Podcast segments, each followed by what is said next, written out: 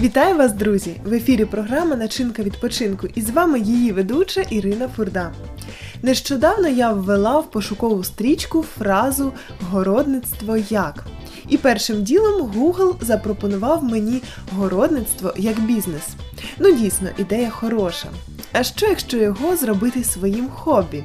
Чи серед вас, дорогі слухачі, вже є ті, які не уявляють свого життя без дачі, земельної діляночки, городу, грядочок, свіжого повітря, ну і інших радостей і переваг, які власне має ця діяльність?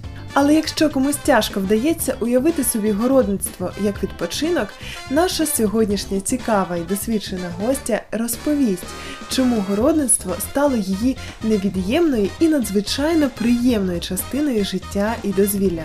І сьогодні у нас гостя Наталія Михайлівна. Я вас вітаю. Ми дуже раді, що ви знайшли час, і сьогодні можете розповісти про такий вид хобі у вас, який для багатьох здається дуже тяжкою роботою. Але спочатку скажіть, будь ласка, взагалі, чим ви по житті займаєтесь і хто ви є за професією?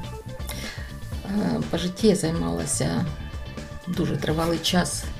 Я сама медик, працювала в лікарні, інфекціоністом. Дуже-дуже цікава робота. Е, зараз на пенсії з чоловіком виховували маленьких діточок, внучаток. А зараз ми всі роз'їхались, ми залишилися вдвох, і в нас дуже багато вільного часу, і ми дуже-дуже багато віддаємо часу своїй присадибній ділянці. Це така наша, як наш маленький рай тут.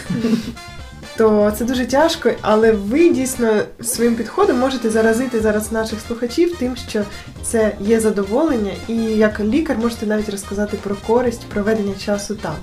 Задоволення в першу чергу чому?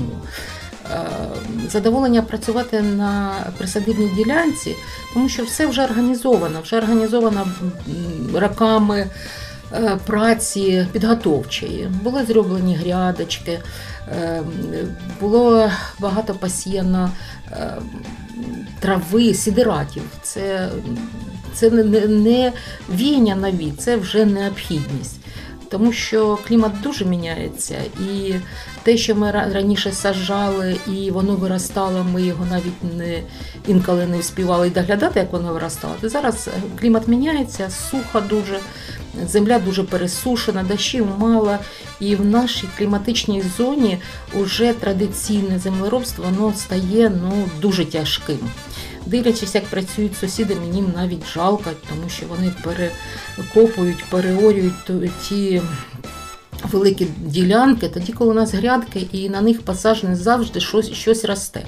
Або росте культура, яку вирощуємо, капуста, морква, або ростуть сідирати, як вони готують е, для майбутнього урожаю, вони готують таку підґрунтя. Тобто, через те, що була зроблена підготовка, то зараз для вас це вже в задоволення, і підготовка грядок стала для вас полегшенням вже в тому, щоб трудитися там кожен день. Як ви полюбили, з якого часу ви полюбили працювати на городі і взагалі оброблювати землю? Земля для мене була з дитинства дуже зрозумілою. Мої всі зі сторони тата всі працювали на землі. І бабуся, і прадідусь він був. Головою був головою колгоспу, мій прадідусь. Е, бабуся працювала ланковою, а тато був агрономом. Він е, наскільки відносився до кожної рослинки, він навіть не говорив, що ти коли нахиляєшся щось робити, так ти знає, тихенько пошепки балакай з нею, вона тобі потім віддасть те, що ти е, з нею так поводишся.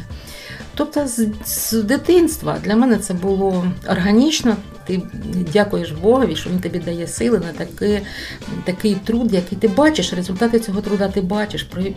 Там пройшло 3-4 місяці, і ти вже отримав ту рослиночку, ти отримав якусь користь від цього своїм близьким, рідним, анучатам. І яке задоволення, коли дітки біжать на город, щось скубуть, щось вони знають, де воно що росте, і навіть взимку ведуть і кажуть, бабушка, а ми хочемо клубнічки, а вона ж вже під снігом. Друзі, вже в наступній програмі ми продовжимо спілкуватись з нашою гостею. А поки що думайте, де почати садити ваші улюблені овочі та фрукти. Раптом ви теж відкриєте для себе задоволення в продуктивному і корисному дозвіллі. А наразі ми з вами прощаємось і не забувайте, начиняйте свій відпочинок разом з нами.